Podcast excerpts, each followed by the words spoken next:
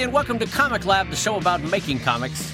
And making a living from comics, I'm Brad Guigar, the editor of webcomics.com and cartoonist of Evil Inc. And I'm his friend Dave Kellett, the cartoonist of Drive and Sheldon and the co-director of Stripped. And this week's hour of comics advice is made possible by your support at patreon.com slash comic lab. So Dave, Dave, let's talk about your Eisner nomination. Hey, pretty fun. pretty fun. Fun indeed. Dave Kellett, my co host, the person that I personally co host this show with, is an official Eisner Award nominee for Best Humor Publication for his book, Anatomy of Authors, and I couldn't be more tickled pink. Anatomy of Authors is uh it's it's so fun to have that happen because who cares what happens after this? Like it's just it, it really is I know it sounds cliche, but it's delightful just to be nominated, you know? Because like I know I'm gonna lose out to some book Oh, from God, Image I or something. knew you were to say that. I, I and it- know, I know it already, Brad. It's okay. I know there's no way I'm to win, but it's delightful to be just in that mix for for a year. It's, It's fun. it's an honor to be nominated. I know. Do we know who the other nominees are? Do I know who I have to start uh, preparing my character assassination against at this point? Uh, we do not, because here's a little podcasting secret. Brad and I are podcasting in the unique window where I've been notified that I've been nominated, but we have Yes. it's not yet been publicly released. So Right. we, I mentioned it to Brad just because we were recording this show weeks ahead. Brad can keep a secret. I'm not being I'm not speaking out of school. Cut two of the Eisners immediately revoking my nomination on hearing this. you failed to keep it a secret. Uh, so we do not yet know who the other nominees are. No, I do not yet know. Uh, and I have to say, Brad, that the timing on this Eisner nomination in the year of coronavirus is Yeah. a little weird because I've always said, you know that I've said that one of my goals in cartooning is I've always said I would like to win an Eisner before I die, right? Yeah. That's Yeah. always been my phrase that I've said to myself. Right. And this year I'm like, not now, Eisners. This is not the year. Let's this is not this is not the year to give me something before I die. read Death the is, room. is much Uh, yeah. I'm happy to not be nominated. yeah, thank goodness I wasn't nominated. I got years to go before I die. oh But God, Brad! but you, on the other hand, uh, this this right in the mix. I'm right in the mix, Brad. Oh God. be Oh. prophetic. You, you you're wearing your mask, right? I'm shaking a lot of hands. Yeah. Kissing a lot of babies, shaking a lot of hands. Yep, it's all gonna be fine. It's all gonna be fine. Now they're not doing a uh, banquet, obviously, this year. Have we heard any word on what that uh, award ceremony might be like? Uh, no, I have no idea. So traditionally, as uh, for the folks that don't know, the Eisners are uh, the the you know the, the big award in comics, and they're held at Yeah. the weekend of San Diego Comic Con on the Saturday night. I think It's Saturday or night it is. Yes, Saturday, night. It's Brad, by the way, also an Eisner nominee. uh, We should mention. Yes. Uh, now, uh, now, is this your first Eisner uh, nomination? are you setting me up there as a joke? No, I, the- I, well, because okay, this might be the uh, Mandela effect. I thought you had been nominated in the past. I've had this is my third Eisner nomination. Three, Yeah, my literature. three-time Eisner nominee. Yeah, my literature book got nominated, my coffee book got nominated, and now Anatomy of Authors got uh, nominated. So Wow. all for best humor. So that's nice. Uh, and then it actually is a category that I like. Like I'm, I'm Yeah. super chuffed with that category. Like I'll take best humor all day long. And then yeah. um I, again i i say this with a, a knowing wink as to how comics work like my books aren't sold through diamond my books don't appear in comic book shop i'm not going to win brad just because no one knows who i am and that's okay i i'm okay with that like it's it's eventually in my 50s 60s 70s people will eventually know me in the broader comics world but i'm not that known in terms of you know what I mean? Like you put me up Yeah. against a book from I don't know, pick a publisher, and they just have a marketing budget that's out the wazoo. You know, so Right. For if you're up against somebody from Top Shelf, for example, that, that they're going to put a lot of steam behind that. But now, I in the past, I know that you have uh, put out the PDF of the book for anybody who would like to read it to help to guide their judgment uh, and and see if they would like to consider it. Here it is. If you want to read it, if you're voting on the Eisners, are you going to be doing that again? And if so, where can I download my copy? Well, that's a great question. I would actually like to ask you because I have not uh, f- f- landed on an answer yet. In the past, Brad's right. For both Yeah. coffee and literature, I gave out a free ebook thinking like, hey, no one in the comic book world knows who I am, so here's the free Yeah. ebook. Check it out. Like, go ahead and have a look. Yeah. Do you think, Brad, I should do that? Did that have Hell any effect? yes. You, Hell you yeah, do. yes. Absolutely. I think I- it- okay, so two things. Two things. Number 1, you're going to get a certain num- a number of people that download that book and use it as intended. In other words, they're like, "Oh, I want to inform my Oscar or my uh, Eisner nomination vote, and I'm going to take a look at this and see if it tickles me." That you get a certain number of people there. Number two, you'll get a certain number number of people that download it because it's a free ebook, and they're going to get exposed to your writing, and you can consider that a loss leader. Now it's up to you and the quality of your writing to say if you convert them, then they're going to say, "Oh gosh, this was so good, I'm going to go out and purchase Anatomy of Animals," for example. And number three, uh, you're you're going to get a certain amount of benefit from it because uh, in so doing, it's just another way of uh, promoting the fact that you're an Eisner nominee, and that works towards your branding as uh, as as, much as anything else. It, it's a good way to promote this book and promote yourself as a as a, as a cartoonist who's getting uh, uh, lauded in this regard. So it does three things that are very important, and and that third one I, it, it's the most uncomfortable one because we don't like talking about ourselves. We don't like tooting our own horn. In other words, it, you're going to come out and say it once, hey, I was nominated for the Eisner and I'm very excited about it. You might bring it around again uh, a little bit later and mention it, but it, it you, you it's one of those things that you should be mentioning often, but you've got to find uh, different ways of kind of working it into the conversation so you don't become that guy that just keeps showing up and saying, oh, by the way, I was nominated for an Eisner, you know. Pass the salt and, and see if you can uh, uh, get it towards my Eisner nominated ha- right hand. Uh, you know, so it, finding a different way of uh, beating that same drum is going to be good. So I say absolutely do it. Yeah, and uh, okay, let me ask you this: any downsides to sharing that ebook uh, with those? No. Okay, well, okay. Realistically speaking, there might be a small number of people who are getting ready to buy that ebook that are like, "Oh, I'm not going to buy it now; it's free." Uh, I think that's a small number of people, and again, for that, I, I think you consider it a loss leader, a uh, a mitigated risk, and go on with your life. Yeah, and I think uh, uh, to as I'm sitting here listening to you, it, was, it occurred to me that what I will do is in the ebook, I'll insert a page at or near the end of the book that says, "Hey, so glad you enjoyed the book. Uh, if you would like the physical copy, it is among the most pretty books I've ever made. It's got gold foil, it's paper wrap, it's got a bookmark it, built into it. It's like you've seen it. It is a physically beautiful it's book. a gorgeous book. Yes, so I and here's one. here's the URL where you can get it, and then just pop some a QR code or something at the end of the e- ebook. You know, super 'cause easy. I I might. I listen. Uh, you and I both know at tops I'll sell ten uh, out Yeah. of that, but maybe. Um. So, uh, yeah, maybe I will do that then, Brad. Thank you for talking me through that. I th- Yeah, I think, uh, you should. regardless, it's it is a lovely thing to have happen, and I have to give a shout out to the fantastic colorist on the book, Beth Reed Miller, who did a wonderful job bringing those authors to life. Uh, the book, if you're not familiar with it, is basically uh, taking the piss out of different authors through history. Um, as though it were a little bit like a high school biology book, like pointing out different parts of their body or what they're holding or what they're wearing, Right, right. and making fun of them. So you, everybody from Seuss to Shakespeare to uh, Twain to Tolkien, right, is is in this book, uh, and so it's fun. Um, so anyway, it's really I, it's a really lovely thing that that book got nominated, and thank you, Brad. I appreciate you bringing that up. Abs. Well, I'm super. And by the way, for the rest of the uh, summer, at least, uh, we'll be we'll be referring to you as the Eisner nominated Dave Kellett here on the show. Oh, I'll be bringing it up in the bedroom repeatedly. Uh, so that's uh, that'll be that's my that's going to be my go-to for summer. Uh,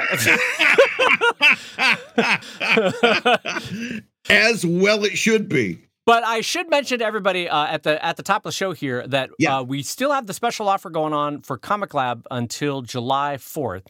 Uh, if you love Comic Lab, if you get value out of the show, this is an amazing time to join us on the Patreon community because when you join us on Comic Lab at patreon.com slash comic lab, on July 4th, if you are at the $5 level or above, you will get four ebooks How to Make Webcomics, the Webcomics Handbook, My Drive Act 1, Brad's Evil Inc. under new management. You'll get the Zoom cocktails with Comic Lab with Brad and I. You'll That's get right. all the shows early. You'll get 50, maybe 60 hours. I think there might be 60 hours now of pro Oh, yeah. tips, which is our Patreon exclusive podcast that Brad and I do just for Patreon, which is what Mhm. exclusive means. And then you will get to ask a question of the show where you can submit a question. Brad and I will try to answer it on Comic Lab. And some Yeah. folks have found that extremely valuable at key points in their career.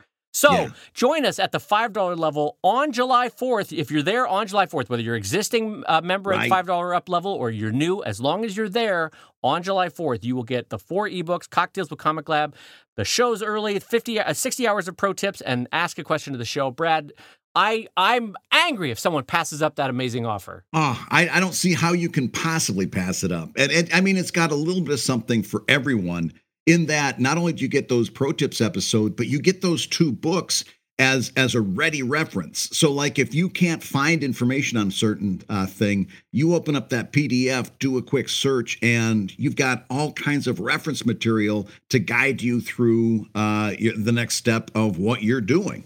And Cocktails with Comic Lab, we have not yet done it before, but a, a Zoom call with Oh. with Brad and Dave suitably soused will be, I, I think, a, a delightful hangout for for all of us in these in these weird weeks ahead. So that'll be that'll be a nice little uh, a diversion. But anyway, so by July fourth, four dollar level Patreon, five dollar level, July fourth, five dollar level, Patreon.com slash Comic Lab. But Brad, look Yeah. who's walked in the room. Let's Oh. change the mics around and welcome our guest to the show. Wow. Well, Brad, I could not be more excited to welcome this special person onto the show, and I'm smiling as I as I interview this person. Uh, this wonderful, wonderful human being is my wife, Gloria Marilyn Calderon Kellett. Uh, that- wow, I've never said the full name like that. That I, it's a- not even my name anymore. I I don't. know- I, don't that- know why I you went back in time and gave me back my like, Marilyn, Gave you, gave you back uh, my middle name, which Yeah. I got rid of when I got married. Um, so my wife and I have known each other since 1990, One? 1991. Yeah. Wow. And, and have been Yeah. married since 2001. yeah. So it took us 10 years to seal that Yeah. deal. Yeah, That's- it did. That's not that bad. But uh, anyway, um, uh, so Brad, we have her on the show. She, Gloria, as the world knows, is the showrunner, the co-showrunner of One I don't at know that the world knows that. I mean, Uh, but okay. uh, is one not only one of the most creative and talented and wonderful people in the world. Uh, she is also uh, my wife, and I'm incredibly. I had to literally sleep with him to get on this show. Imagine what I had to do to co-host. I know. I can't. I can only imagine, Brad.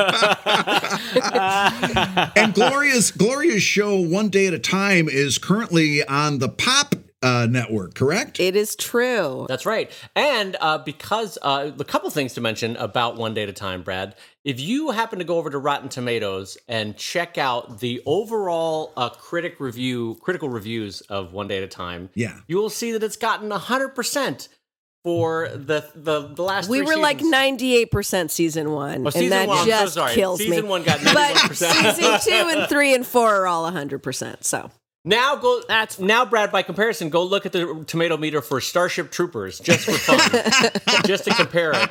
it's still an A. It's all an A. So that's good. Uh, and today we wanted to have her on the show because um, she, uh, in in a rare and super wise move, their show obviously couldn't film because of coronavirus. They were Yeah.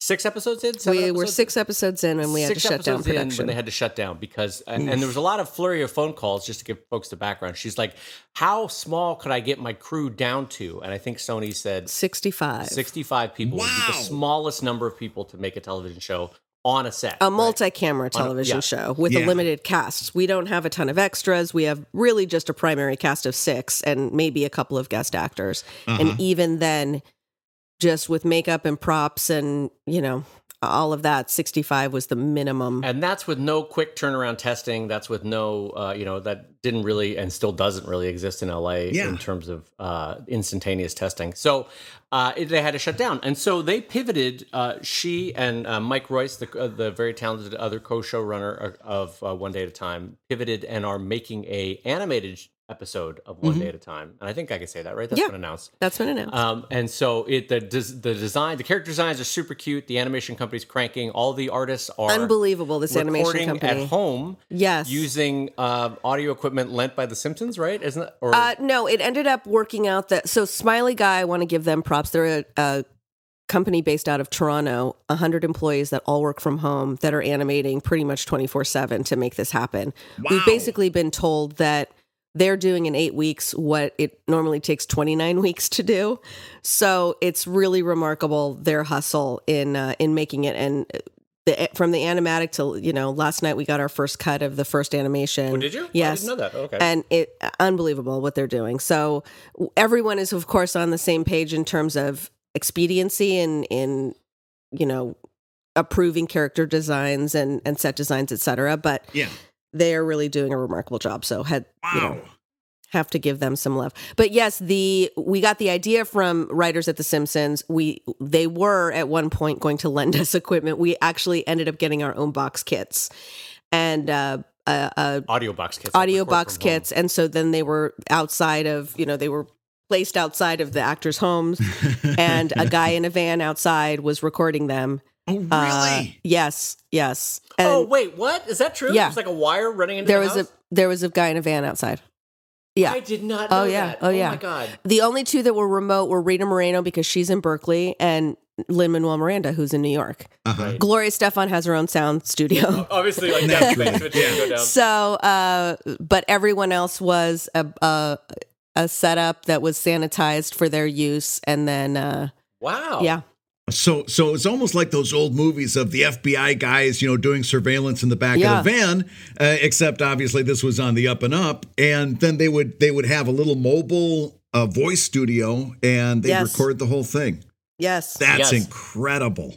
So, one of the reasons we wanted to have Glory on the show is because the thought kind of occurred to us based on what you guys were just talking about was that this is going to be the norm going into the fall uh, season for TV. There's going to be a lot of people looking for animated projects. And if you are a comics creator and if you had considered pitching an animation project, this is the perfect time to do it, right? I don't know. I mean, I think that I think generally yes. Uh-huh. I think that animation is something that people are looking for constantly. I would say in this moment there's so many things there's so this is the in- intersection of so many things. Mm-hmm. the first of which is covid. The second of which is obviously the black lives matter movement that's very important and the third of which is there's still a shutdown in los angeles where the majority of production and, and new york uh, where is the majority of production takes place Yeah. so what happens is you have and there's the writers have fired their agents this is from a Oh, yeah, while six ago, months ago, yeah, yeah. six months ago Yeah. uh, the, Right. the there's basically a strike. yeah, there's on. basically a strike going on with agents. So this is a moment where work is odd. It, it- it's an odd time for everybody. And for studios, managers are doing the work of agents now, and lawyers are doing that work. So I only do this in terms of context because I'm a real truth bomb person, Yeah. Brad. Yeah. So I want to tell everybody what they're up against, not to not so that they will be discouraged, but so that they know what the fight is, right? Yeah. So if you know what you're up against, then you know then you can start to build a plan to to enter the field knowing everything. Mm-hmm. So I would say the first order of business is that a lot of writers are out of work Yeah. and a lot of them are also thinking about animation. I think a lot of I think you are correct in saying that this is a moment where people are thinking what can we animate because all of the animation companies are working right now. They're the only ones that are still up and running right.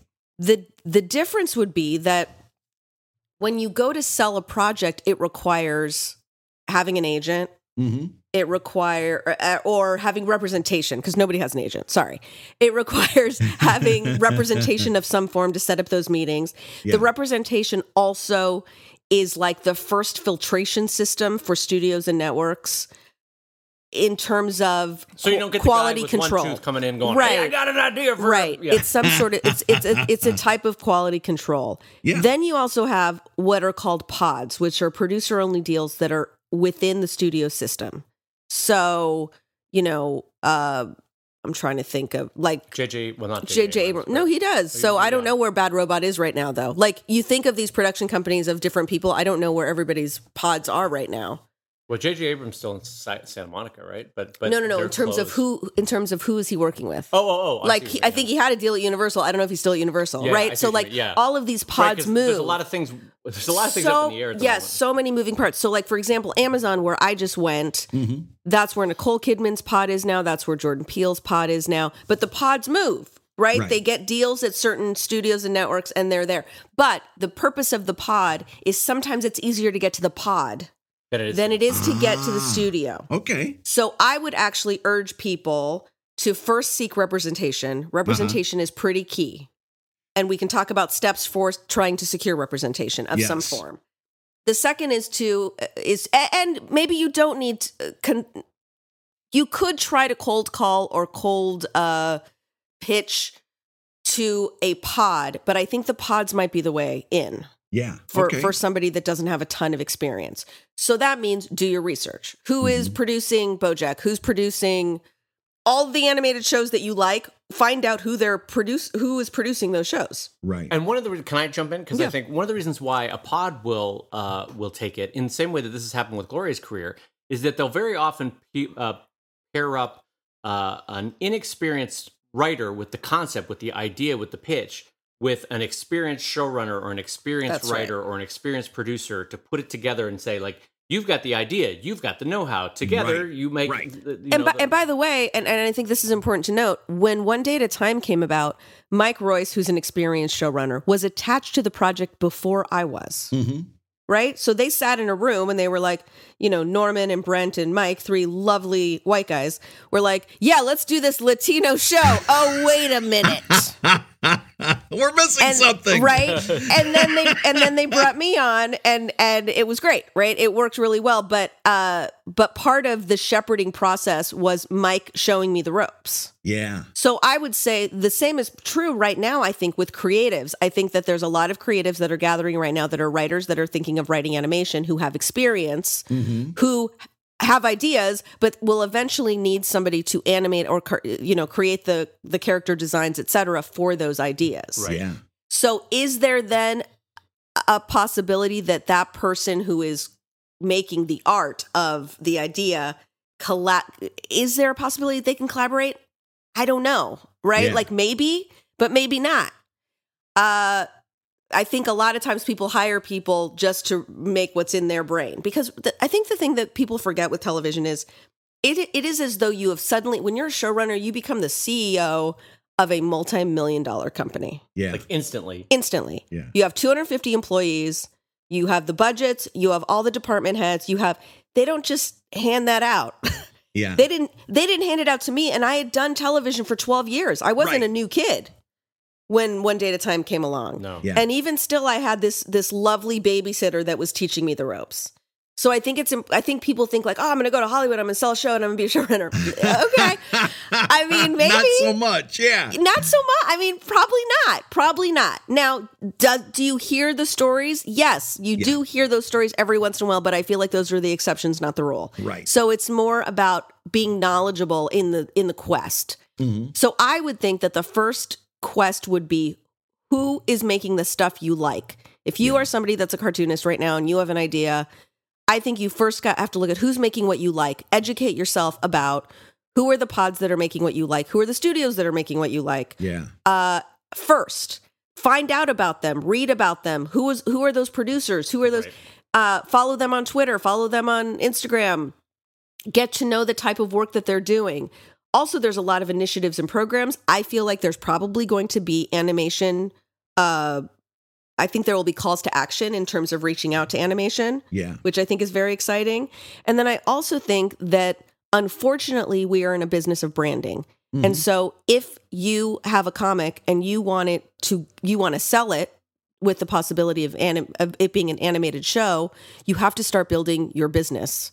You have to start building what they like to do when they are optioning uh, anything, books, comics, an article, is they see how many people liked that. They do research on the engagement that that particular piece of art garnered, Mhm. right? So if you have 200 people, you you're at the beginning but you haven't necessarily built it yet to show them like oh of all these things i mean that's why like the books that come out and are immediately bestsellers get optioned right away Yeah. because it's an easier sell for a them to tell their them. bosses Yeah, yeah, yeah. Yeah. they go like oh what do you i always talk about urinal talk i i, I think that like heads of networks are at, at the urinal and it's like bob what do you got going on oh well we just got the new york times bestseller oh really oh great Oh, Yeah, great. We're gonna make that into a show. Great. Okay. I mean, you have to have like, what is the resume piece? The quick that the, comment, What's yeah. the quick pitch that sounds impressive that that guy can say to his boss at the urinal? That is really, I think, what it comes down to. Right. Yeah, absolutely. In other words, something that's got kind of a proven track record, a proven uh, a, a readership that's behind it is going to have an easier job. And then and, the, the and an side of this- audience that maybe is underrepresented. I feel like right now is really Mm-hmm. a time that people are, are actually taking, for the first time in a long time, are taking um, stock of maybe trying to represent more marginalized voices. Mm-hmm. Cartoons are a place that does that very well. So, is there something there in terms of, and is that also something as a creator to consider um, populating your world with with people that look like you and people that don't look like you? I know that that also has a risk because a lot of um, people don't like to be represented unless it's somebody from their own community representing. Right. But c- certainly something to think about when you're creating something. Yeah.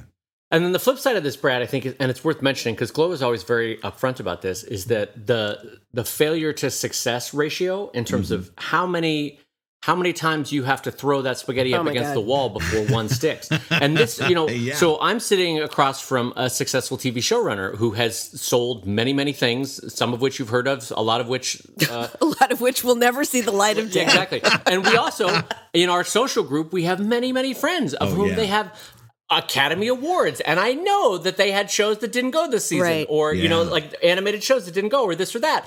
And, uh, um, like, uh, different friends that, like, all incredibly talented, all incredibly creative and genius, but for a thousand reasons that you can imagine in, in a creative meets business world, Yeah.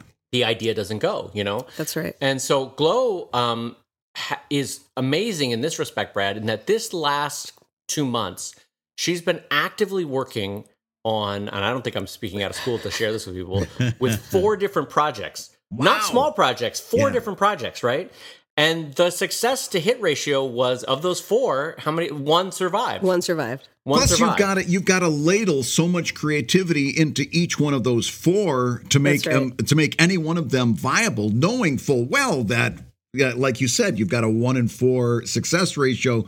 Uh, but that doesn't mean that you were able to cut back. You had to put your full creative energy into each Oh, yeah. one of those. one. yeah, it's got to and be There was heartbreak with each one. That Oh, he there was, there, there's a project that Mike Royce and I went out with that was so. It, it- it's also really funny because I think what happens is at any stage in your career, like I. I I really do feel what Dave says. I, I had, you know, my Amazon deal started June 1st, and I had so many friends of mine being like, why are you, why are you killing yourself with four projects right now when you have a deal that's starting? You know, Yeah. you're, you're about to go to a new home. You're not starving right now. yeah, And I think that I come from an artist mentality of it's all it can all go away in one second.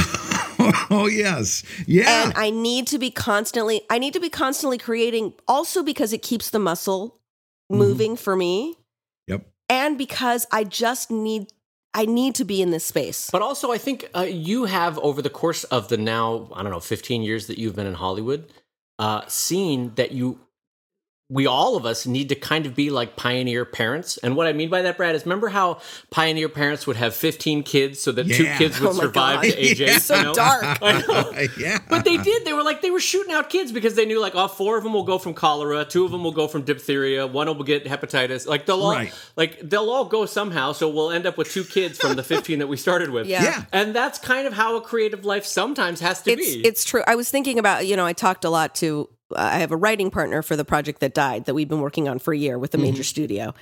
And the same day that that project died, like we are pulling the plug, this is over. It's okay? done. It is really dead. yeah.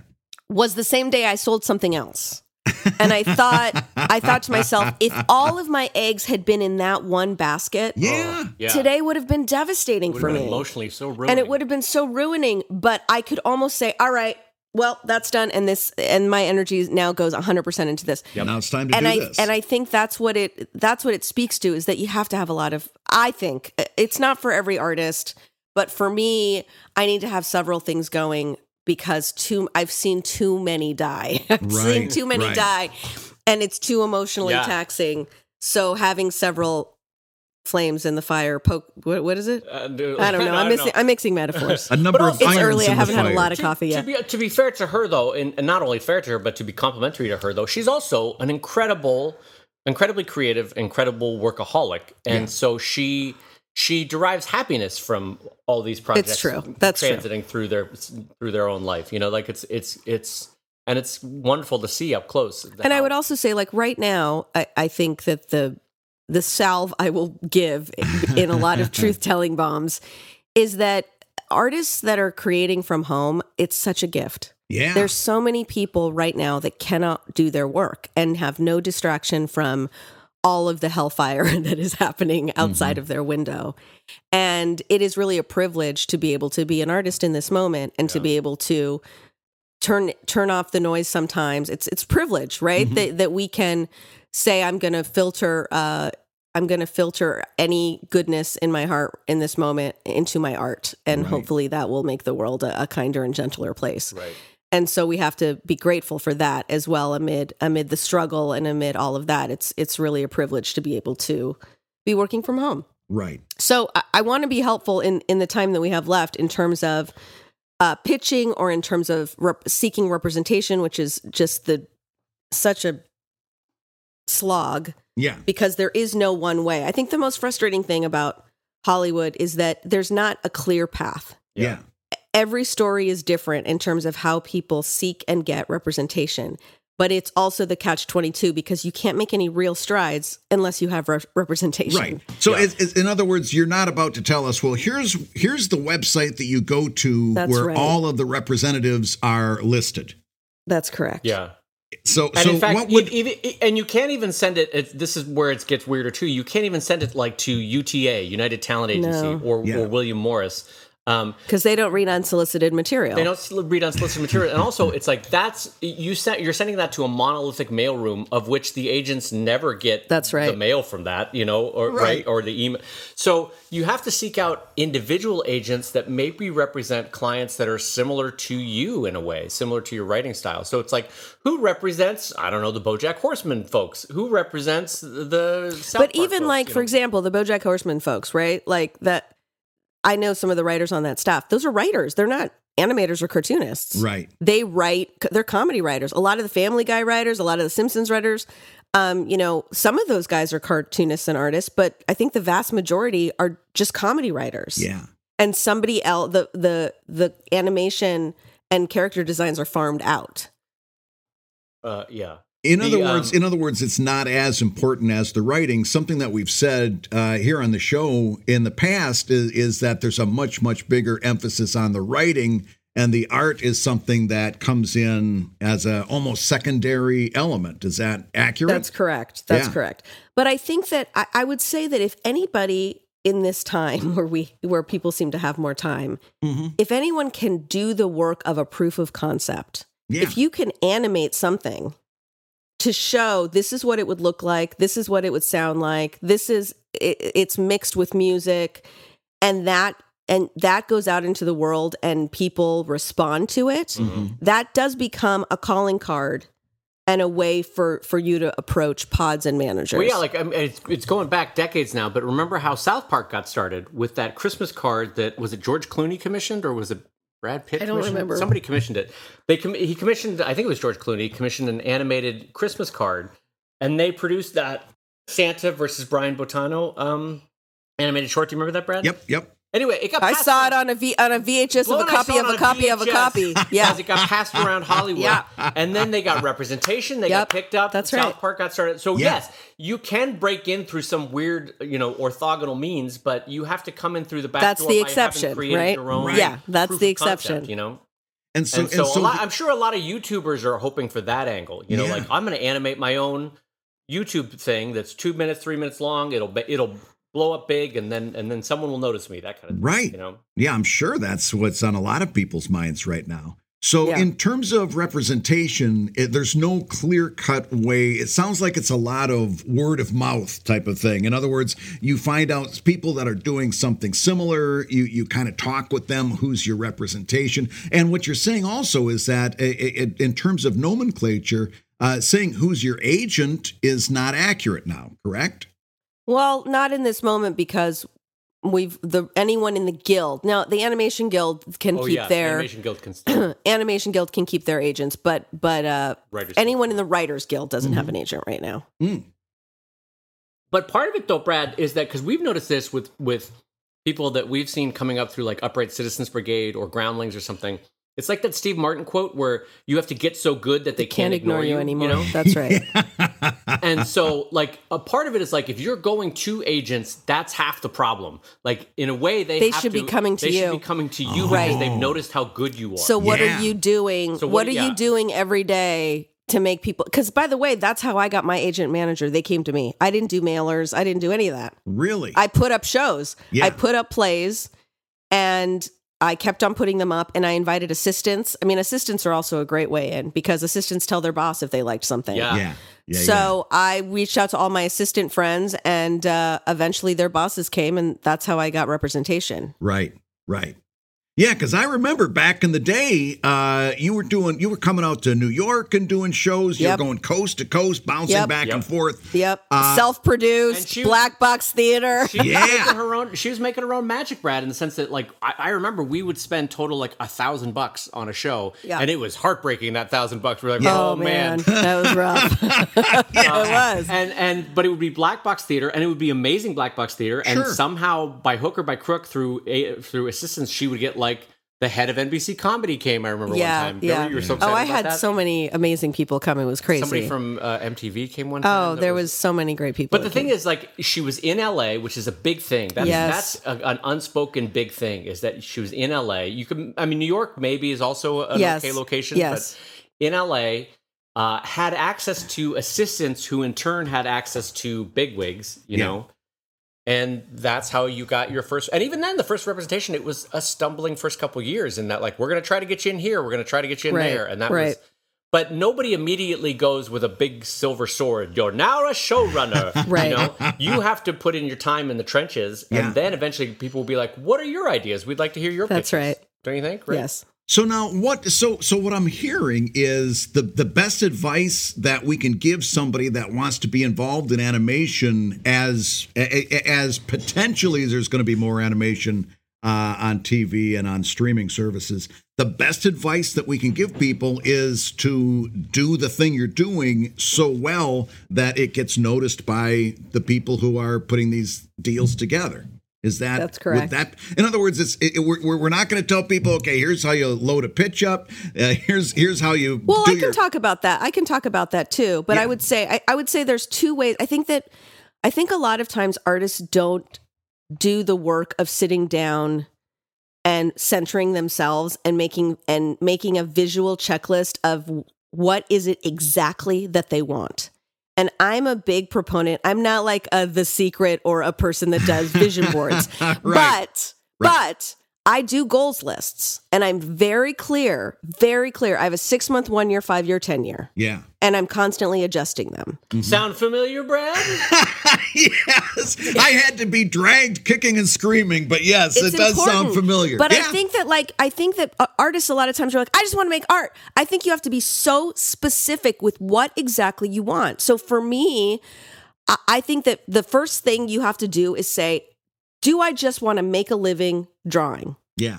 Because if you want to make a living drawing, you can draw other people's stuff, Right, right? right. That opens up an entirely different world for you. Yeah. If you say, I want to make my own stuff, I want to be the writer and I want to be the animator, then that's a different thing. Then you have to do the work of being a writer Yeah. too.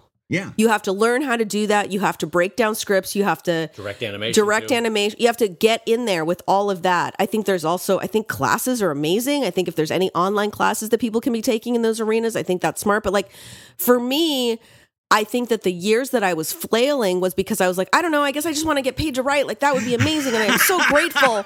Yeah. I'm just so grateful to be. And then I was like, no, this isn't, I don't want to, I'm doing that old white guy's vision. I don't want to do that. Right. I don't want to write for two hate, people that hate each other. And what? What? Uh, then I had to be more specific. And the more specific I got, the more my dreams truly came true. Because The you were able specific. to put energy behind those things that were helping you get to those places. That's right. Right, That's yeah. and I was also able to reframe spaces I was in that I maybe was not necessarily satisfied with because the truth is along the way you have to work, you have to pay bills. Yeah. But if you can reframe that in your own mind to be a means to an end Mm-hmm. as opposed to a dead end, then I think that's powerful because then you're like I'm here to learn, I'm here to make money and pay off my student loans, I'm here to but while I'm here I'm also doing X for my own heart and uh, I will leave this situation better than I found it and move on to the next thing. Yeah. And so, like Brad, you and I both have a desire at some point in our careers. I would like to make drive into something in television, whether it's live action or animation. Right? Yeah. I would like that'd be, that'd be a lovely dream for me, but I, I haven't yet put it into concrete terms in Glow's idea of like what specifically I want. It's still nebulous for me. For you, you would like to at some point have Evil Inc exist on, as an animated show, and so you and I, what I'm hearing Glow saying is we have to be specific of do we want the idea to go on without us show running because that's the most likely outcome, right? Right, right. Is that we partner with somebody, but then a showrunner really takes it and runs the, runs the ball down the field. Or do we want to start dipping a toe into television, do four to five to ten years of writing, so that we could then take Drive or Evil Inc to as an animated show, Yeah. to some to you know wherever Sci-Fi Network, Nickelodeon doesn't matter, whatever it is. Um, or do we want to just draw it and then have someone else write the show? In which case, you and I are probably a little better suited because we have an artistic background, but we're not really animators. We don't really know. Right. We don't know tweening. We don't know any of that. You know, like uh, so. Um, I guess it's more specific. Like you and I, who have a desire to see our properties at some point transition to television or to some filmic life. What do we want that to be? How do we want to get there? Yeah. and recognizing what shortcomings we have in getting there, right? Right. Absolutely. Hey, if you're listening while you work, take a minute and stand and stretch. And while you're doing that, Brad and I are going to tell you why you should join us on Patreon. Yeah, because you know, when you do, you'll get hours and hours of podcasts that we've recorded just for backers And an exclusive Patreon post that go even deeper on the Comic Lab topics. and access to our exclusive Discord server, a thriving community of professional cartoonists. So you can support the show you love and get tons of actionable resources for your own cartooning. And listen, if you can't swing a pledge this month, no worries. You can still support the show by rating us wherever you get podcasts. Leave us a five star review and a few kind words. And that, along with mentions on social media, is incredibly helpful. And now, let's talk comics. Uh, so, so in the time that we have left, because I know that we're we're uh, uh, staring down the barrel of a of a deadline here. Eh, Of one Zoom thing, school starting. Yes. One of us has to step away to help with Zoom school. So Yes. Well, Yes. well, then listen. We've got two options. We can put a pin on this because I know we can probably uh, uh, get Gloria uh, to come back at some point. Seems as how you're in the same house. No, no, you'll never see me. again. What I'd like to ask is uh, because I, I, I we were uh, we were spitballing this, and I find it fascinating. If you find yourself in a pitch meeting, how do you go about? What what, what would be the uh, uh, the the best way to approach an actual pitch? this is a great question. Oh, I also, in this moment, I'd like to to uh, to give some, to plug my um, free YouTube series, Hollywood 101, Yes. where I talk about how to be a writer in Hollywood with really what good. With what I know, which is not a lot, but and it's one perspective. But everything I do know is in a ten part series, uh, and uh, it's available on YouTube for free. And, and for those of you that ever listen to Webcomics Weekly or Comic Lab, you know that Brad and I like to pay forward what we know, right, with this show. And that's what Gloria did. She basically said there was no there's no real free resources for somebody living in Iowa. Like, how do I break into Hollywood? That's right. Yeah. And so she made this this beautiful 10 part series where she breaks down how to get an agent, how to write the first script, Right. how to get the first script read, all this sort of stuff. We So- break down the one day at a time script. And I think that one is probably our most popular episode. Mike Royce and I break it down because I think it helps people break down whatever show they're trying to break down. Yeah. by breaking down ours. So uh, yeah, so that's free. Please check it out. Uh, no one got paid on it. It was No one it was a labor of love. Everyone did it for free, just for the goodness of getting knowledge into the world. So I would say pitching, and I talk about this in much more detail uh, in the in the series.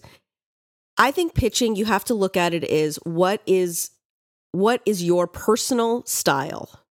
What is the thing that you're magic at? For me, at, for m- the vast majority of my career, my pitching style was I'm your best friend. We are out for coffee, and I'm about to tell you the best story of your life. Okay. And that's the That's- mental space that you would get yourself into. Yeah, and that's how I pitch. So it's like, okay, we meet these two people. Oh my God. So picture, you know, okay, picture Kevin Hart. yeah. And Kevin Hart and I are on a date, okay? And he like like so it's like you're telling this story. You're you're you're infusing it with your enthusiasm and you're telling a great story and their uh, ability to jump in and, and get get roped into your story is what will sell it, okay? Yeah. Then I did that for a few years and then people started to get to know me and it felt too similar, I think. So I wanted to change it up. so then I started bringing in a board. So I would take a big, like, uh, a, a big Poster poster board, Uh-huh. and I would have Dave make a cute, you know, uh, you know, history of them, for example. I'd have Dave do some cute thing on the on the computer to make a, a logo of history of them because Yeah. that was a show I went out with, and then I literally cast it. So I put all the character names and the and the actors that I liked that I was picturing next to it, uh-huh. and then I had pictures of what I thought the bar would look like, and pictures of Portland because that was set in Portland, and then I had pictures from my Instagram of like what the friends were like and things that they were doing, and I walk in with that and I tell them the story, but I have photo Oh. photos to go along with it. Yeah. Yeah, because Then now this- they're visualizing it. Now they're visualizing even more and they don't have to look at me the whole time Yeah. they can look they have something else to look at Yeah. then with this zoom pitching which i had to do over the last few months Yeah. people are i think fatigued of zoom Yeah. fatigued of BlueJeans of chrome of whatever of uh, chime of the 500 different Google Hangout. google hangout Yeah.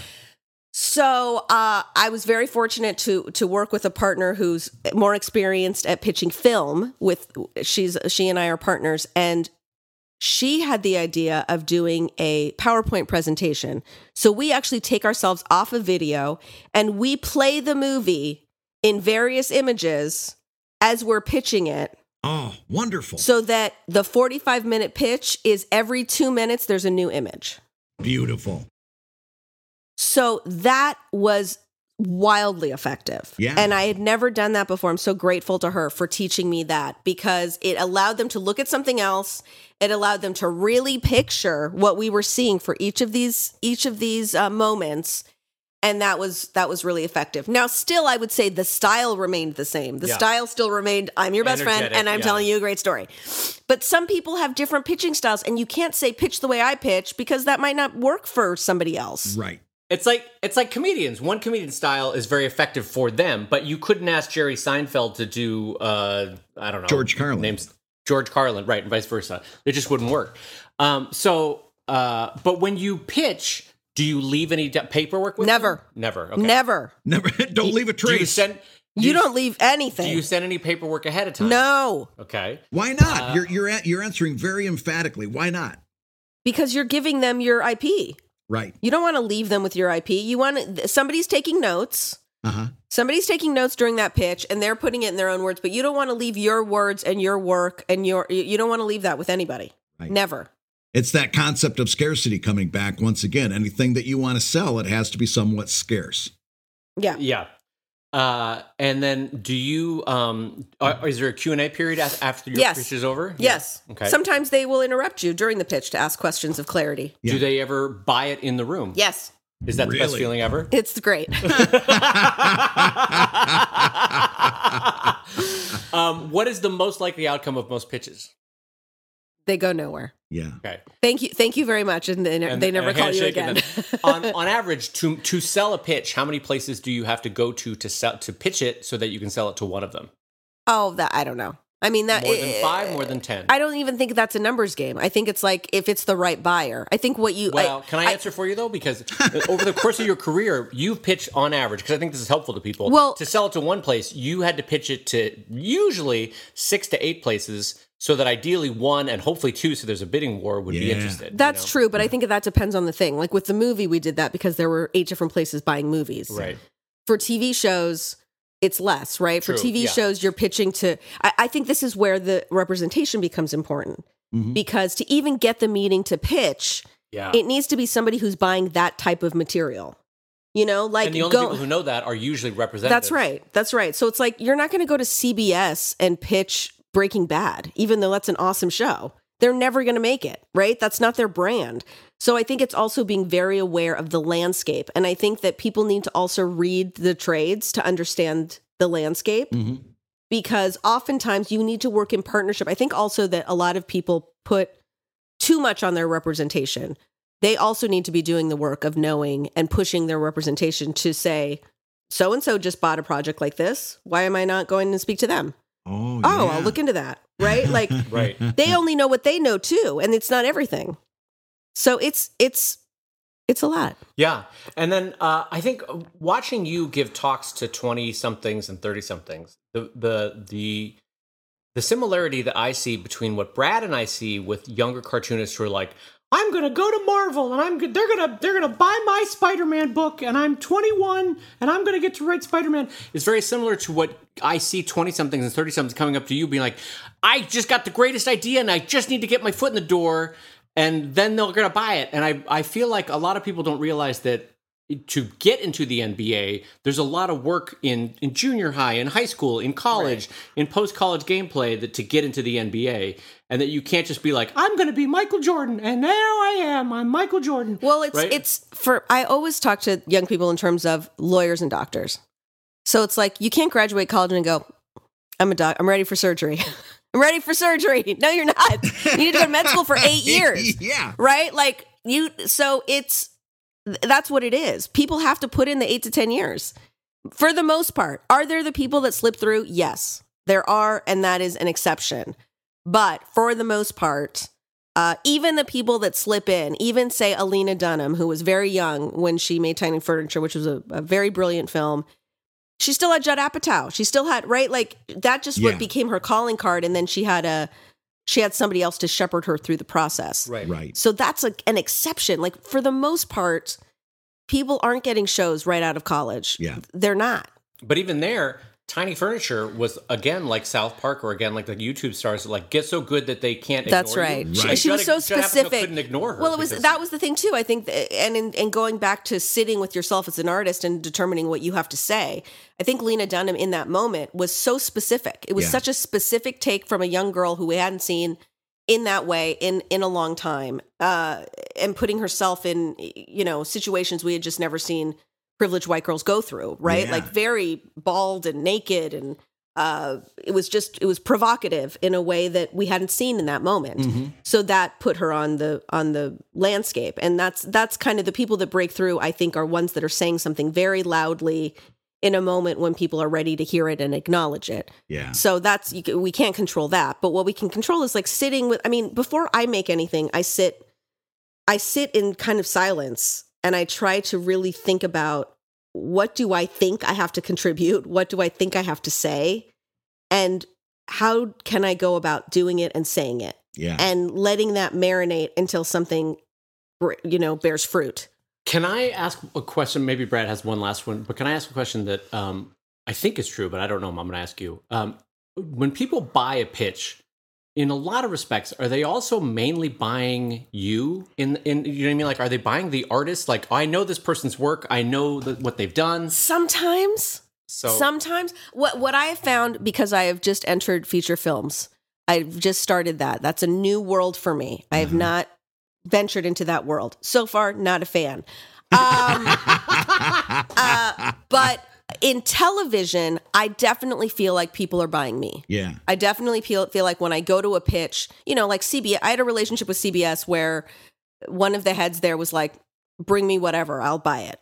I just like you, and I like what you have to say." And that was a really special relationship. Um, but that was, you know, I had worked on CBS shows for seven years. I had like I had built relationships there so that they really knew me Right. They were with familiar. features I thought I was going to come in with this Latin move, Latinx movie, and I'm killing it in the Latinx space with with television. Yeah. So I'm going to do it with movies. They couldn't have given two shits who I was. Really?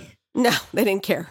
They did not care at all because in movies, the writer is not king, the director is king. In TV, the writer is king. Uh-huh. Wow. So that was a that was a good uh, bit of humble pie I got to eat there. we don't care. That's well. That's why we always hear that uh, that that line. That's always a punchline that I never understood, which is when an actor says, "Well, what I really want to do is direct." That's that's where that's coming from. Is that directors are, are Power. Are power? Are Yeah. the Power. Yeah. yeah. Interesting. The other funny line, Brad, that I uh, it's related. That's to why I started directing too. But um, I, I always thought I always thought it was funny. There's a, a line in TV that in seasons one and two, the actors work for you, and then in season, no, season one they work for you. Season two, your partner. Season three, you work for them. Yeah. But Brad, la- last last questions that you might have Not on my show. They were always pitching partners. or on television or on approaching animation for Glow. Yeah. Well, no, it, it, uh, I, I'm not sure so much a question, other than what I'm hearing is a lot of this is it has to do with you mentioned branding right at the top of the show, and and a lot of this has to do with kind of understanding if you don't understand what your own brand is, taking some time to think about what that is in terms of what you want to do, what you hope to achieve. And then doing the things that reinforce that brand is that a is that an accurate way of I saying that? I think so. And you know, that is that's a controversial statement. Yeah. Me saying that branding is important. I've gotten into fights with writers about this. Really? Yes. I think it's important. Yeah. I think it's important because the moment the mo- uh, for example, I will I'll give a quick example. Mhm. After the first season of One Day at a Time, so I have been a writer at this point 13 years by Mm-hmm. the end of the first season of One Day at a Time. When we premiered, we had rave reviews and tons of of uh, social engagement, all right? The show was successful. Yeah. uh, I tried to get a deal at Sony, and Sony said, "We don't know who she is. We don't know who. What what is she saying? What's her voice?" I had just done a season about my life and my family that was well received Right. For Sony. Yeah. for Sony, For and they were like, "We're just not sure. We don't know." So I got a publicist. Publicists are very expensive, very expensive. But in that moment, I felt like it was very important for me to make an investment in myself so that I could make very clear who I was Yeah. as an artist. Yeah. After three months with that publicist and saying yes to every podcast, every article, every panel, Sony gave me a deal Wow. because I made very clear to them who I was. Had I not bred, and look, maybe that's maybe that's more for creatives of color. Uh huh. Maybe that is more for underrepresented voices because to break through, you have to say this is why I'm different and special. Yeah. Which Yeah, maybe but I, I see Brad. I see it though as a direct line of making your own magic of the same woman that I married that did her own plays for a thousand dollars in West Hollywood, Uh-huh. and w- she would put them up, and we we would you know work those five six nights, getting as many people in there as we could. To the same woman who came to me and said like, "Hey, do you mind if we invest in a publicist?" Remember we had that conversation. She's like, "This is a big It's a lot of money. This is a big check." And Yeah. but we were like, "Yeah, this is a good this is a good roll of the dice for the next because Yeah. you have to." You have to put in the work to uh, to make your own career happen. You can't wait for the world to come to you. You know, I would definitely say that the best thing you can do to be a resilient artist is to pivot. Hmm. I think that you need to and and also if you're saying like my I just what's happening out there no one's paying attention to me I think you have to look at what am I doing every day what am I doing every day for my art and for my business and I because I think not enough people ask themselves that they're waiting for somebody to knock on the door and give them an opportunity Right. and that's just not going that's not mostly how it works Yeah. Yeah. Absolutely. Brad, any last minute questions here, my friend? Other than how do we get Gloria showing up every week? Because this has been absolute magic. Oh, thanks, well, if I Brad. if I ply her with coffee, maybe well we can have her. I'm happy to talk whenever. I really am. I'm. I literally live here. well,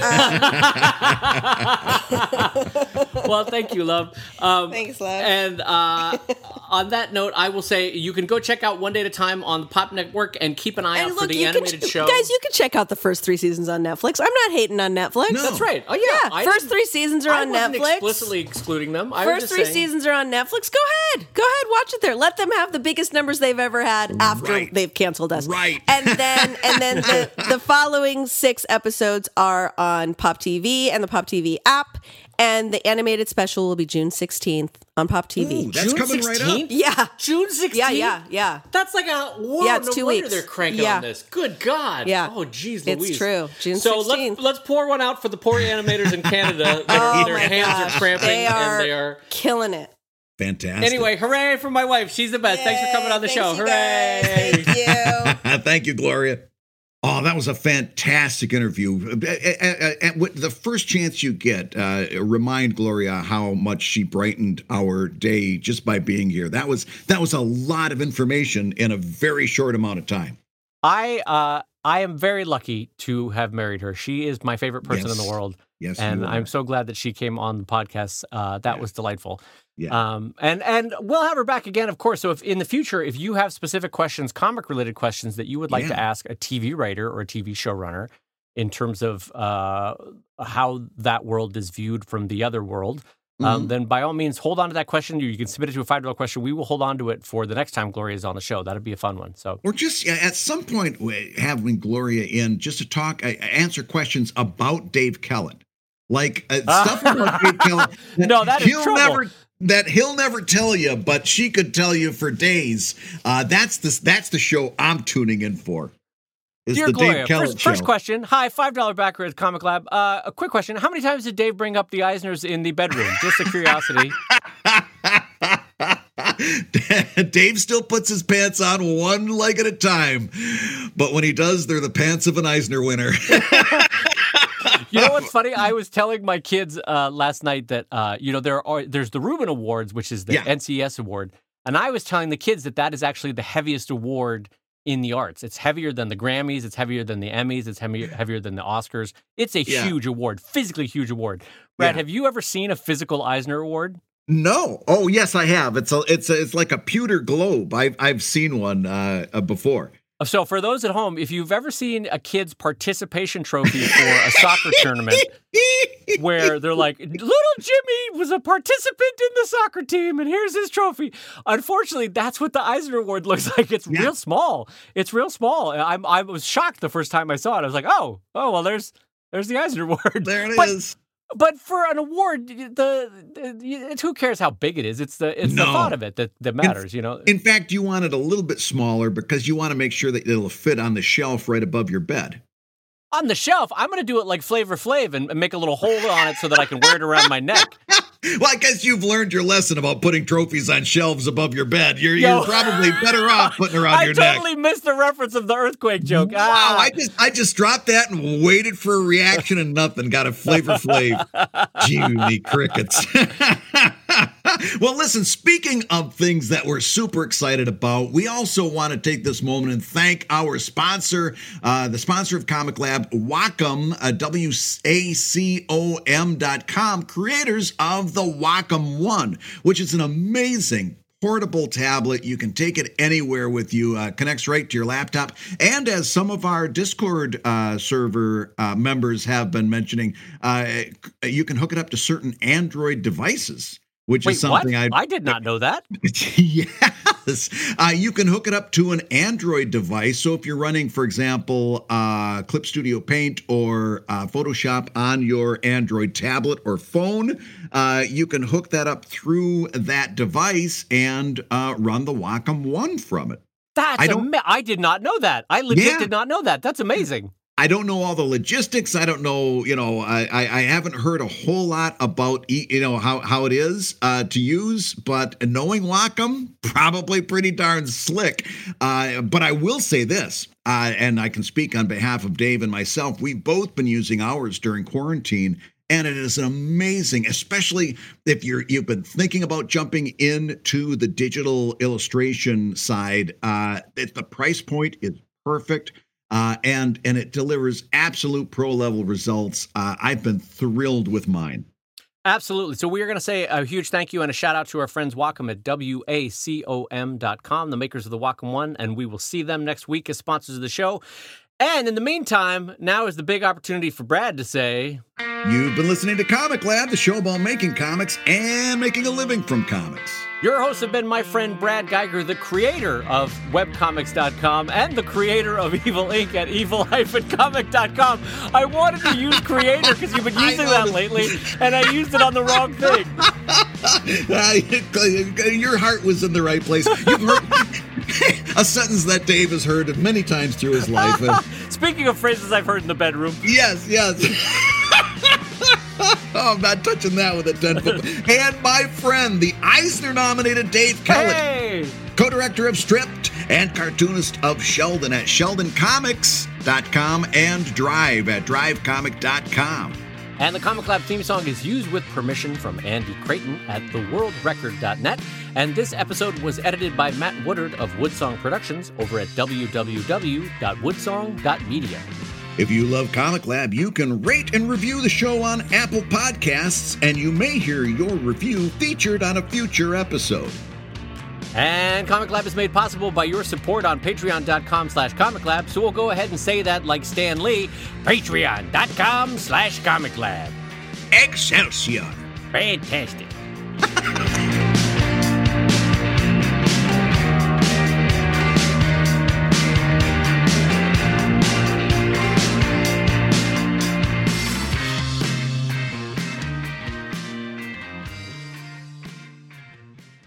So when Gloria said, "Yeah, I had to sleep with him uh, to be on the show," you said, "Imagine what I had to do to be his co-host." what? What exactly is the what? What, what had to happen? That's terrifying. I, I, don't you remember? you told me you, Don't you remember you were there? you told me you'd never forget.